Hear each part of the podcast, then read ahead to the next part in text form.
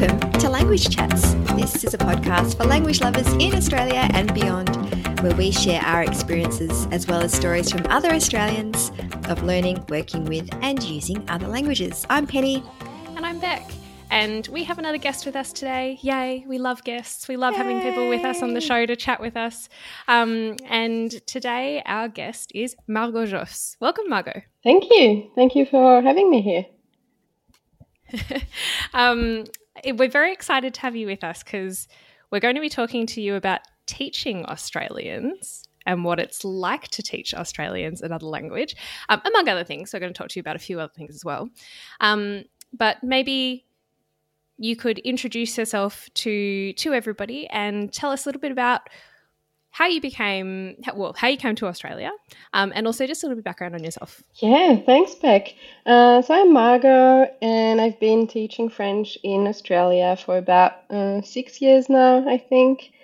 And yeah that's about it. Originally i'm from i'm from the south of france aix-en-provence. Um, that's yeah in the southeast of france and what what brought you to Australia originally? How did you end oh, up here? It's a love story. I mean, yeah. Oh, that's what brought me to Australia. Um, I actually originally oh that's why I stayed because originally I came just for a year, and uh, suddenly you wake up and it's six years later and you're still here.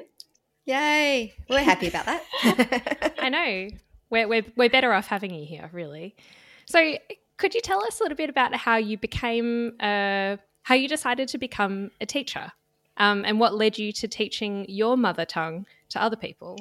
Yeah. Um, well, I knew I was interested in languages and education, but that was about it. So I considered working as a speech therapist. Um, I considered working as an academic in linguistics, um, in many, many other fields.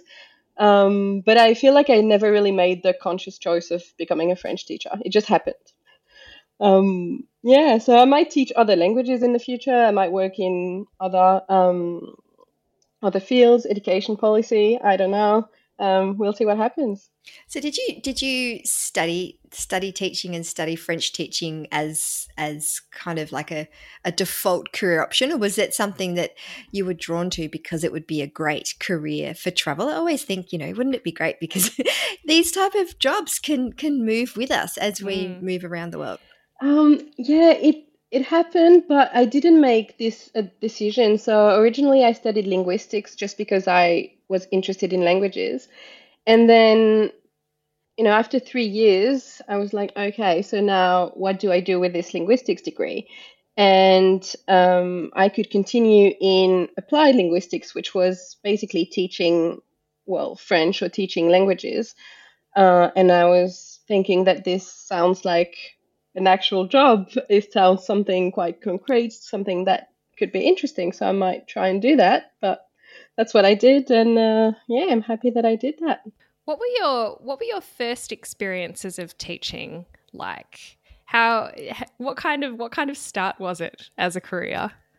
Oh, good question. Um, I just I remember being really stressed because um, in my studies.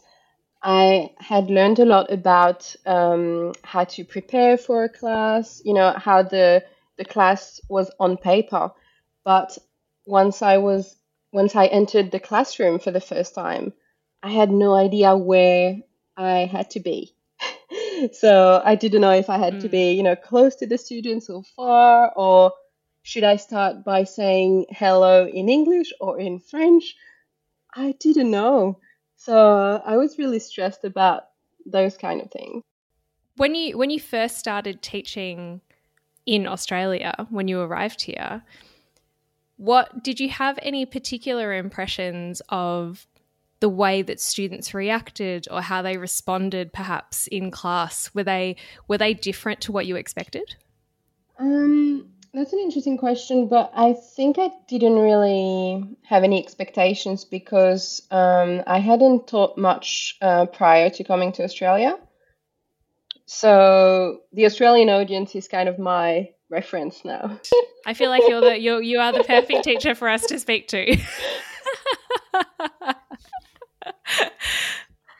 Um, so I guess it's, I mean, because you've taught Australian students for the majority of your career, I guess it's hard to think about in terms of are there any differences between Australian students' approach to learning French or learning a second language versus maybe students from another another country? It's probably hard for us to kind of think about if there are any differences. But um, Beck and I have talked about this on the podcast before that, you know, Australians, we're not that well known for learning second languages and not that well known for having awesome awesome second language skills have you sadly have you, i know. Have you come up against this kind of perception or this kind of barrier or this it's really a mindset i suppose. Have you come up against that in your career teaching here? yeah yeah absolutely. Um look i don't think that you know australians are bad at le- learning languages. Um, i feel like this is really a stereotype and it's also very important to me to break down stereotypes. So that's probably not true. Uh, however I think many people believe that they're bad with languages, and but in I feel like it's mainly due to education policy, or I'm not sure about other states, but here in Victoria, students would generally do a semester of Indonesian, a semester of, semester of Italian, for example, but you're not necessarily encouraged to to stick um, to one language uh, for the long term. Have you had this experience? Yes, for sure. mm, yes, we have yeah. talked about this before. Mm. yeah, it's a bit of a shame. Like some some schools or some students um, offer continuity and can stick to one language, but especially considering the number of indigenous languages you have here in Australia, I feel like um, you could really encourage continuity and a feeling of being good at languages. I think um, going back to your point about education policy and the continuity between what kids are exposed to and what they're encouraged to stick at is something that again we've we've talked about, haven't we, Beck? Like just how even our own experiences of language learning at school was um, I mean, in some ways, you know, we did have continuity, but we also did have a bit of chopping and changing with other languages um, being thrown in as options, which is cool. It's good to have options, right? Mm. But I love this idea of, you know, um, a child being kind of exposed to something and being kind of nurtured throughout their schooling and being able to grow into this awesome language lover, yeah. whether or not they can actually say a sentence or not, it doesn't really matter. As long as they've got like a, a love and appreciation for learning a language, I think that would be something really cool. Yeah, ide- ideally, yeah, absolutely. ideally you'd have a bit of both. Um, maybe exposure to many different languages, and at the same time that sort of continuity with one of them. Mm. Perhaps we should open a school, Beck. we are not committing to that on a podcast. no. but no, like I totally, I completely agree. I mean, I think I was and like we've talked about my experiences on the podcast before with French, but like I was quite lucky in having a really consistent exposure to French throughout my education.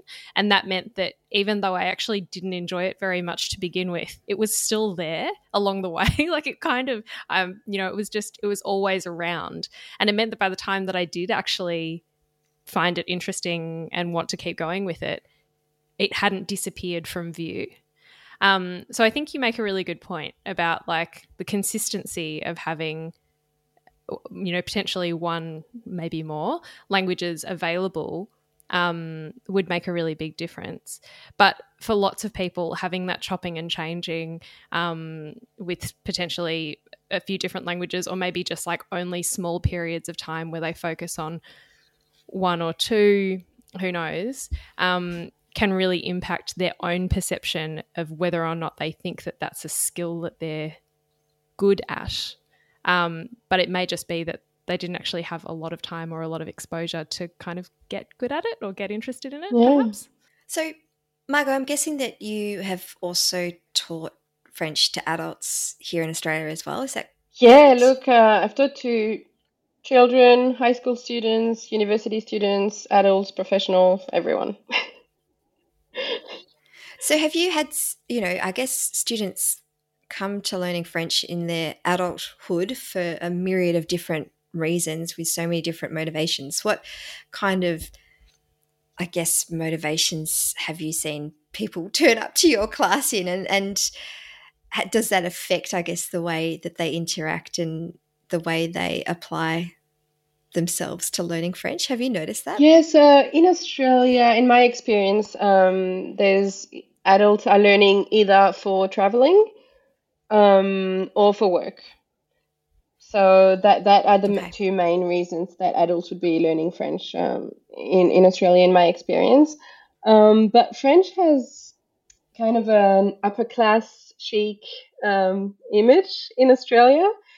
Um, so yeah, a mm-hmm. lot of the a lot of the time people would um, would come to class with expectations of um, the language reflecting the, this idea that they have. So I guess yeah. So French maybe attracts um, people who not they don't necessarily they don't necessarily belong to this upper class category, but that is something that um, attracts them to to learning French.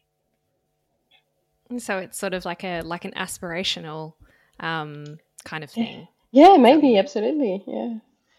Um, mm.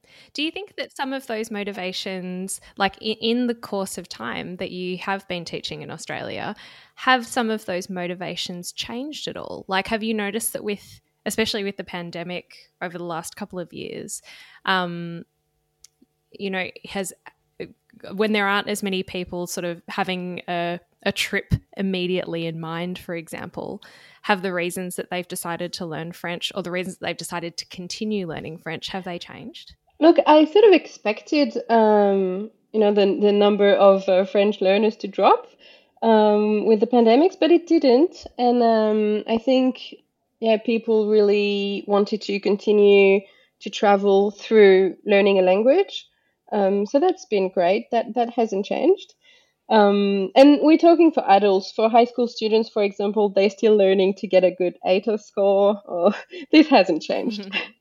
When when you think through your experience of, of teaching French, um, can you, I guess, does anything come to mind around what are some of the greatest struggles that students mm. face? Mm. Um, what students worry about, what things they feel good at, or what things they feel not so good at? Is there some kind of, I guess, you know, without making huge generalization, is there such a generalization that you can make?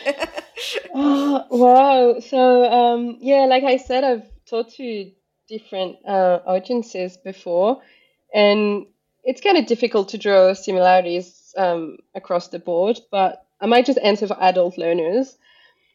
Um, mm-hmm. I feel like uh, Australians are not scared of making mistakes, and that's my favorite thing. Um, because in my experience of a French person learning English, um, I was really, really scared of making mistakes. I didn't want to talk, and I feel like it's less the case uh, here in Australia. That's a really, really interesting point because I would not have necessarily said that. I do think that Australians are often very confident. like like confident bordering on cocky sometimes. But that's great um, when you learn a language. I know, which is great when you learn a language. It's so funny though because I think it's, some, it's sometimes in in your experience as a student, um, you know, if you're somebody who, or especially if you are somebody who is kind of often a confident person in the room who likes to talk, then you really notice when other people don't. Um, and so I always notice that a lot. I notice when there are people who are very, who, don't want to speak and are very scared. Um, but interesting that you say that there's probably more people who are who are confident because I think that's great. Mm. There you go, Australians. We have hope.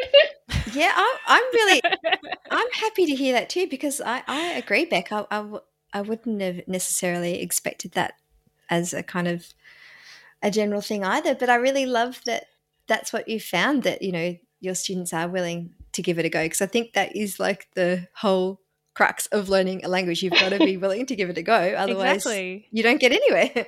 I know. I'm starting to think that maybe this is just because we're the loud people in the classroom, Penny. Do you know what though? I'm thinking back to my my Chinese group classes, which is the most kind of recent group class setting that I've done as an adult, and that was here in in Melbourne. And I wasn't. I was probably like middle of the road, like Hmm. not too not too loud, but not super quiet either. Okay. Because I think I, I still have this thing, like I don't want to get it wrong.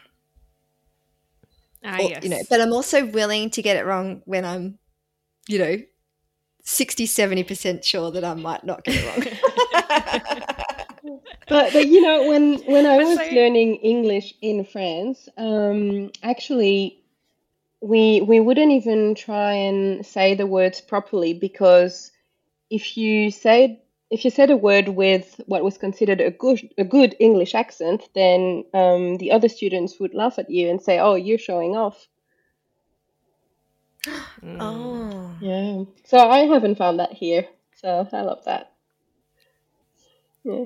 Well, that's good. So, do you think that experience then of learning English and I guess feeling like that maybe that you were kind of self censoring or, you know, doubting what you could say in class, has that has that actually left a, a mark on you? Do you feel not damaged or anything, but has that kind of influenced the way that you learn English and therefore can relate to other le- learners who you are now teaching? Um, interesting. Look, I think the main thing that I took from learning English into teaching French or teaching a language is that it's a lifelong journey. And that's actually um, something that I find my students have trouble dealing with is um, their expectations. And um, when you have never learned a language before, you might think that, you know, it's like when I start a new activity, I might be able to learn it or progress very quickly, but maybe not. It might not be the case with uh, with language learning. And um, often I get asked, "What's your best tip? Uh, what what? How did you learn English? How can you speak English now?" And I'm like, "It's time. A big component is time." Yeah, it's exactly right. Just a lot of time. Talking about time, can I ask you as well? When did you first start learning English? Were you like a a child, or was this in adulthood? Or Um, I think it was just at primary school. We, you know, we were Mm. just learning um, colors, numbers, uh, those kind of things in primary school. And then I had proper um, English lessons starting um, at about 11, 12 years old, and then all through high school. okay, well, yeah, your English is supreme. It's Oh, come on. Although having lived in Australia, uh, well, it is. I agree. But as you said, it does. These things just really do take a lot of time. How when when your students do ask you for you for your best tip, um, you know, to to get to improve their French, um, and when they do seem I suppose maybe a bit frustrated that it will take them a long time to to, to learn a language to to get better at a language. Do you have any any ways of trying to help them understand that concept of you know that this is a lifelong journey as you said because it really is. Yeah, look, I feel like um, uh, any tip I can give them has not much to do with languages actually, because it's more helping them how to deal with frustration. And yeah, you can experience frustration in, in, in many aspects of life. And what I generally try to do is make them think of a time in their life, not in language learning, but any other context where they've experienced frustration and how do they how did they deal with it? Um, and try and apply that to their language learning experience. like learning how to ride a bike or learning how to ski down a mountain. Yeah, absolutely. Yeah, exactly. Because I mean, there's no That's a that's a really good way of thinking about it. yeah, there's no there's no magic way of you know suddenly speaking French tomorrow. So I suppose as well to liken it. I really like that that you you liken it to some another frustration, mm. like mm. something else in your life that isn't necessarily learning a language. Because I think the other thing is that for lots of people, learning a language feels like a very a very academic pursuit in some ways. Like it reminds them of school. You know, oftentimes their learning happens in a classroom. Um, whereas realistically, a lot of what learning a language is is like talking and then interacting with other people and kind of learning how to make these sounds with your mouth and putting yourself out there, which are really very physical. Absolutely. Social. Um, mm-hmm. Yeah, and very social. Absolutely, 100%. Um, and actually, sometimes I would get student in uh, my class who are used to be the best in their field. You know, they might be academics, they might be doctors, engineers. They used to really understand everything straight away.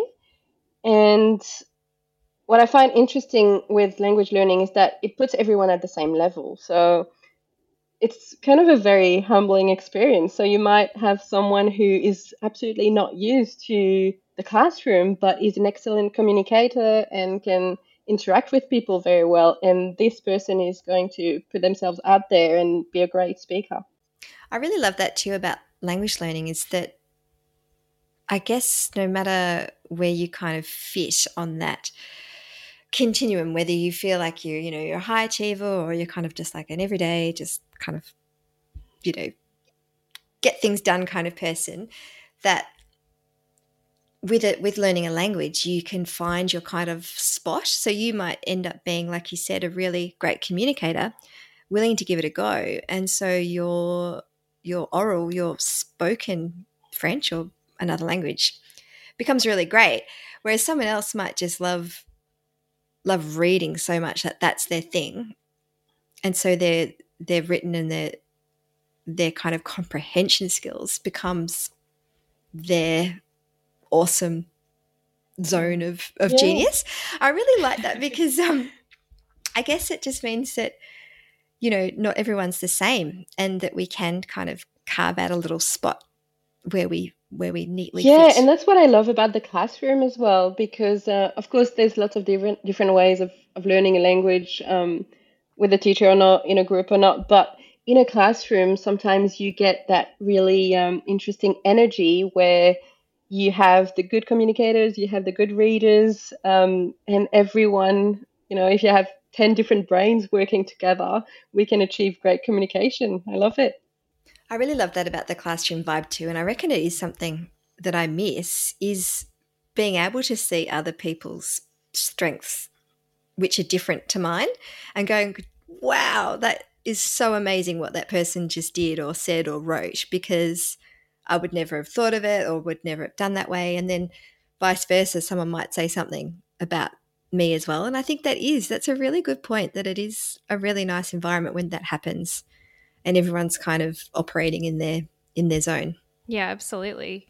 Um, speaking of classrooms, Margot, how have you found the the differences and I suppose the transitions um, between physical in person classroom learning, which I'm guessing probably made up the vast majority of the the early part of your career, and the more recent um, shift for a lot of classes to go online. Oh, so that yeah, that's interesting. Um, yeah, uh, so that takes me back to when was it that we we switched to online learning in Australia? I think it was uh, March 2020. And mm-hmm. uh, I remember we had to to switch from the, the classroom to to Zoom in about a week or so. And um, at the time, I had to both, well, teach myself how to teach online and teach my colleagues, other teachers that I was w- working with, how to teach online. Um, so it was it was definitely an intense uh, period of time. Um, but but it's great. I think it's it's good that we have both now. Do you think that people, students, um, have responded well to to being in online classes? I'm guessing it. Like, I mean, I know again as a as a, a learner, I know that I've had quite like varied experiences of of in class classroom and um, online learning, but you know, do you, do you think that people kind of came to the party, um, so to speak, with with online learning, and do they interact in a different in a different way? Yes, yes, they do, especially at the beginning when you know people were not too sure about the technology.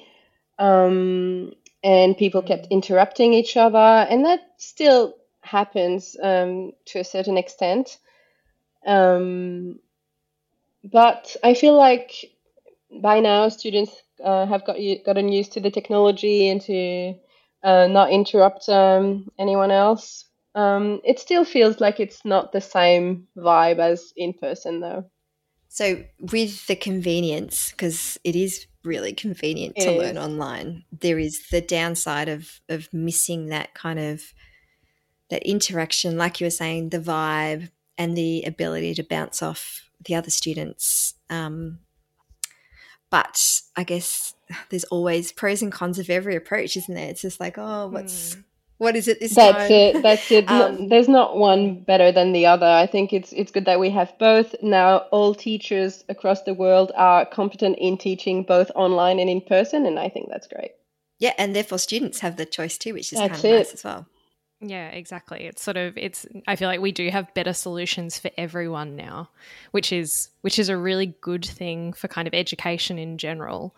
Um, I suppose just like anything else, it's like, well, you don't always want it 100% in one direction or 100% in the other. But it's nice to have the benefits of technology, for example, while also having some of the benefits of more traditional ways of teaching.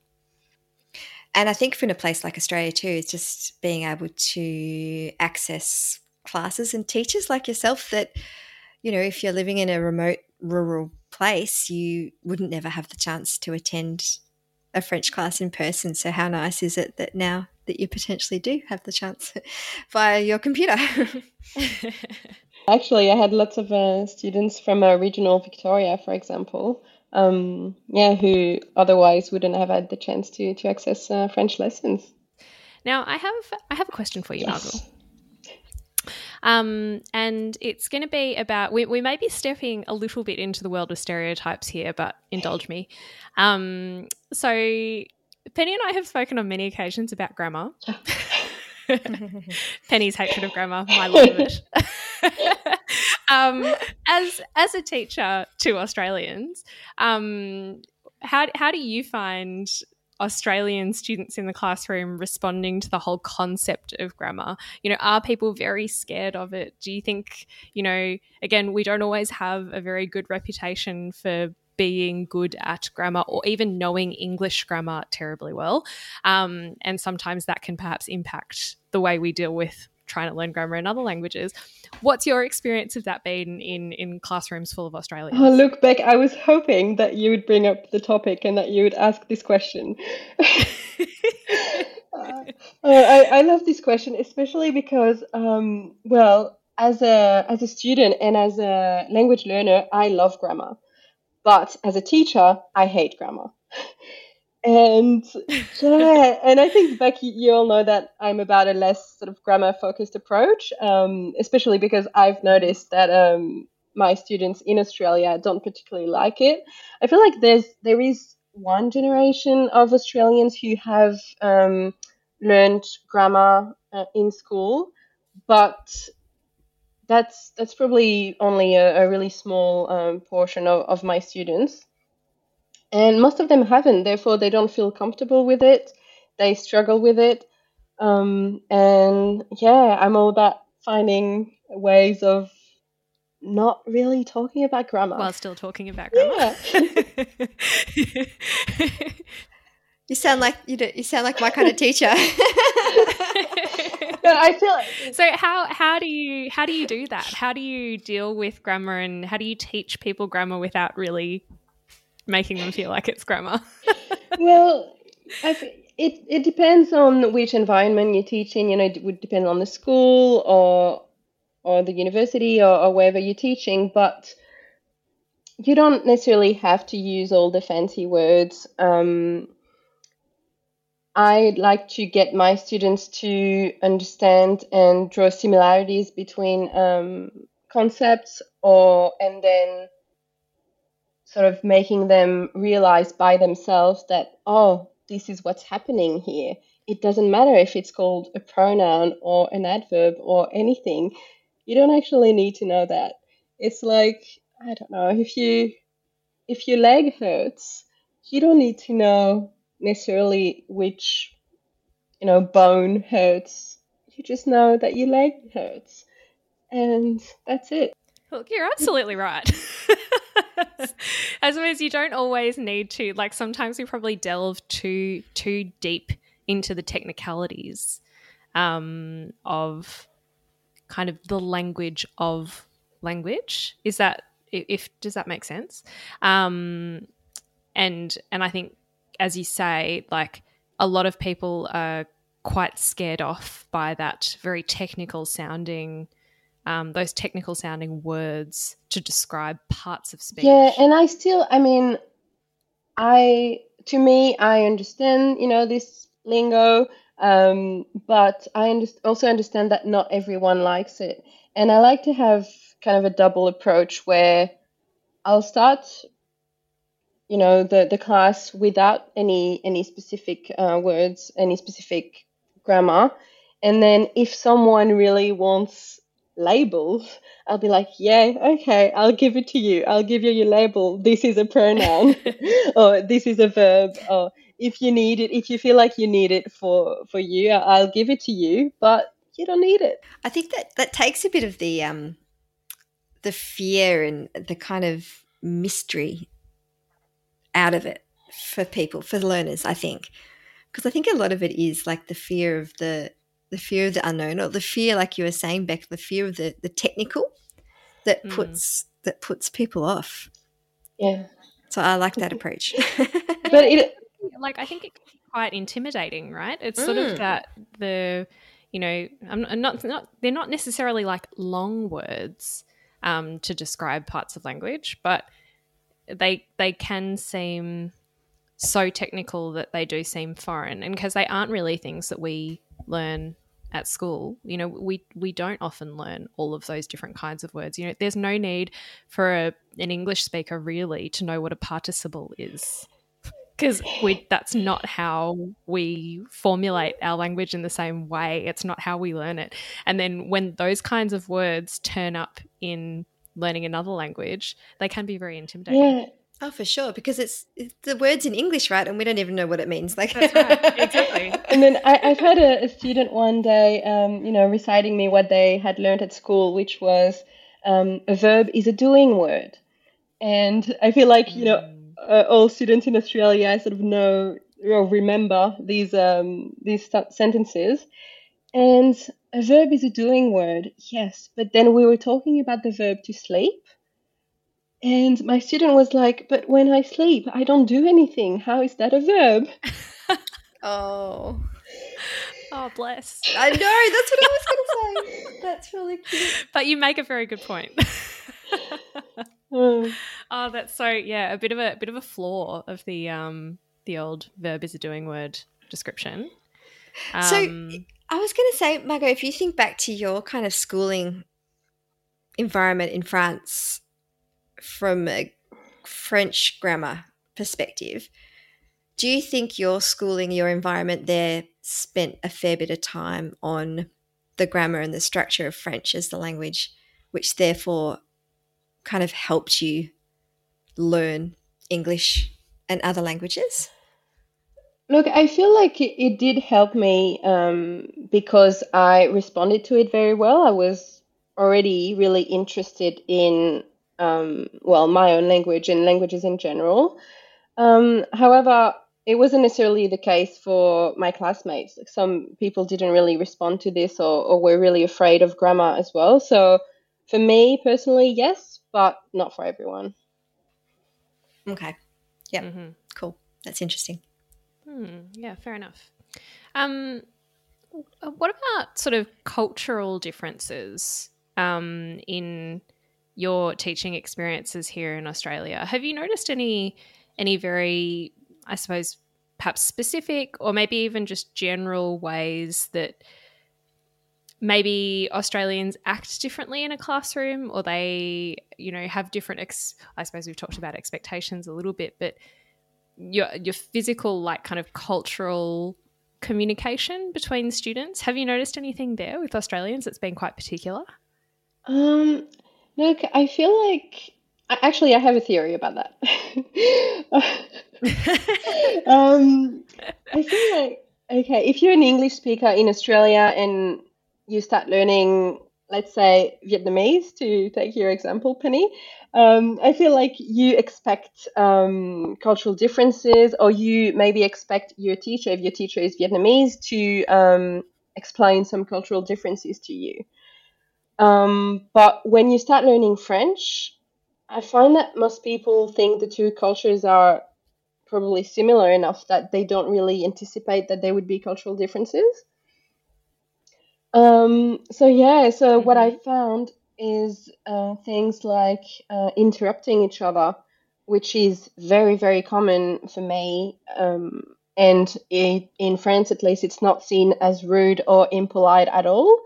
Uh, but it is here, and I've probably, you know, um, came across as very rude because I've interrupted people in the classroom or in other contexts, uh, just because that's what I'm used to do.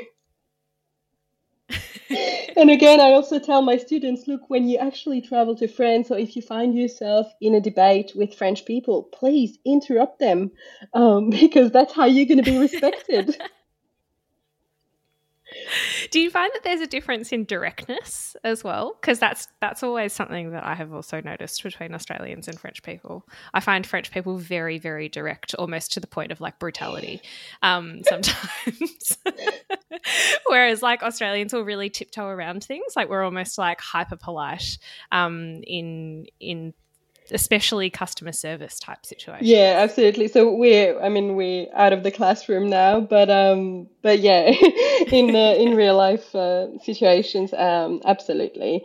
And yeah, that's also a tip that I would give to my students if you want to um, get your point across, or if you want to obtain what you want. For example, you were referring to a customer service situation. You need to be direct in France and I tell my Australian students, yeah, that if they want to get this um, item refunded, they need to be direct. Otherwise, it won't happen. no use trying to literally translate. It would be nice if I could perhaps maybe have a refund, like just maybe if that yeah, would be possible. No, you're not getting it. it's true though that there are uh, well, this is just maybe my observation, but there are some similarities though in the way that we approach those kind of everyday, insignificant kind of interactions. Like we're very, well, this is just my opinion, but like, you know, the hello, how are you? Thank you so much. Have a nice day. Have a great weekend with people we don't know. And I don't know because that's mm. that's that's true in France, right? As well, right? Am I yeah, sm- small talk exists in France too. Yeah. so because that's not that doesn't happen everywhere. Yeah. that you know because i feel like australians and perhaps french people as well are similar that we do go full on with the small talk.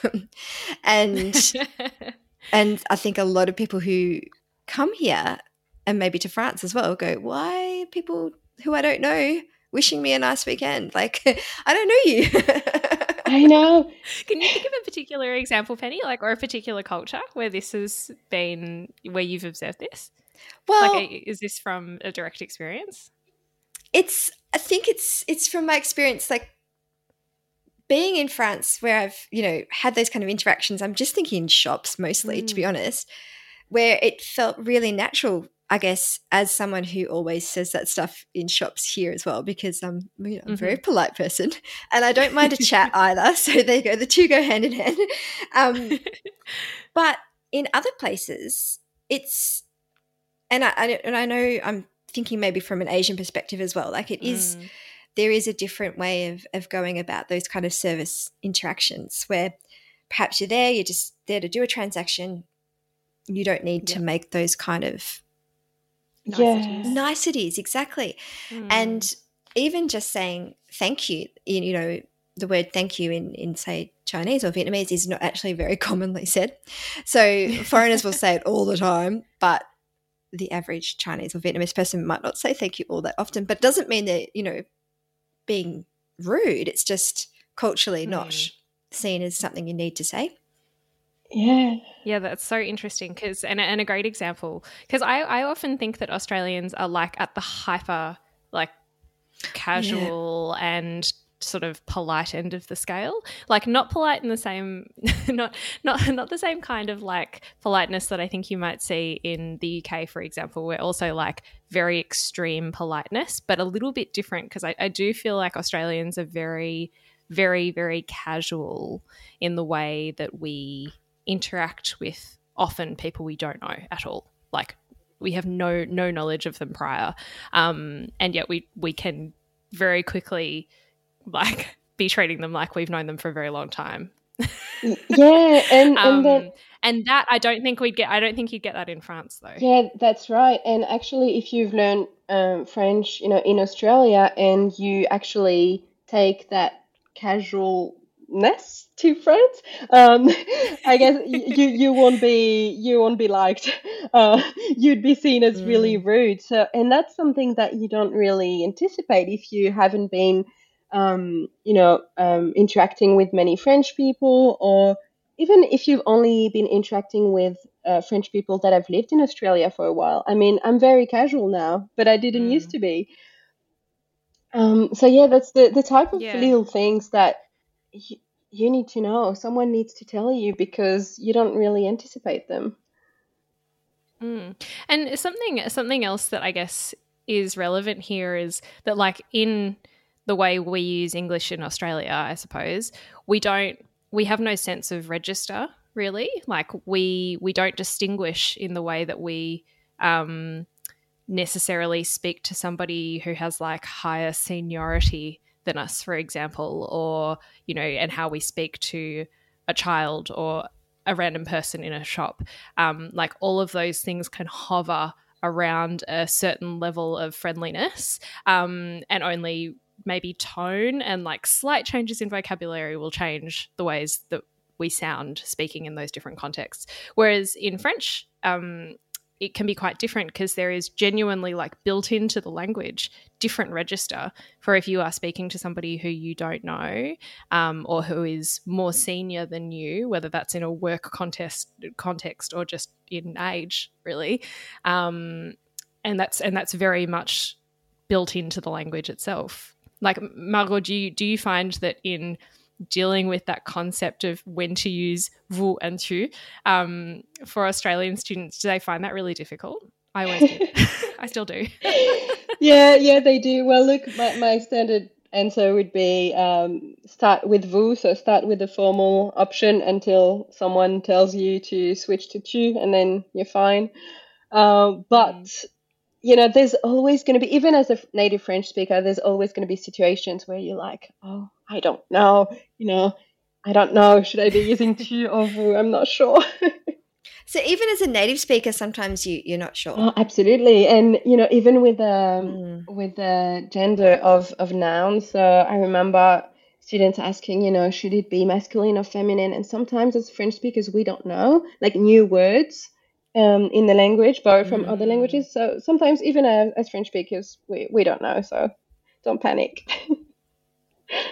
it gives us See, all some hope. It does. It's a really nice, you know, uh, you know, take a deep breath, everyone. It's all going to be okay. yeah, exactly. Is this the time to bring off the the the um the the le la COVID um debate last year? Oh yeah. we might have to pop a link in the show notes to um, to the background yeah, for anybody who's interested it. in how it is that the French can decide or debate or kind of I don't know start using one thing and then the Académie Française says something else um, on whether or not something is masculine or feminine. well, Margot, I've really loved our chat with you today in this episode. Thank you so much for giving up your time and, and coming to chat with us on Language oh, Chats. Thank you so much, Penny. Thank you, Beck. It's been so lovely to have you. Thank you for taking the time out of your day to chat with us. And we hope that all of you out there have also enjoyed um, this, well, hearing Margot tell you about what it's like to teach Australians um, and some of her points of view on, on that experience. Um, you can, of course, um, find us online on Facebook. We're Language Lovers AU. Um, do feel free to join our Facebook group as well, Language Lovers AU Community. That's where you can find other Australians who are interested in language, just like we are. Um, and you can also find us on Instagram at languagelovers.au. And if you have any uh, French lovers in your life, feel free to share this episode with them. They may find some useful info in here as well. And we will catch you in another fortnight for another episode of Language Chats. Thanks for joining us. See you next time. Thank Thanks, you. Thanks, Thank you.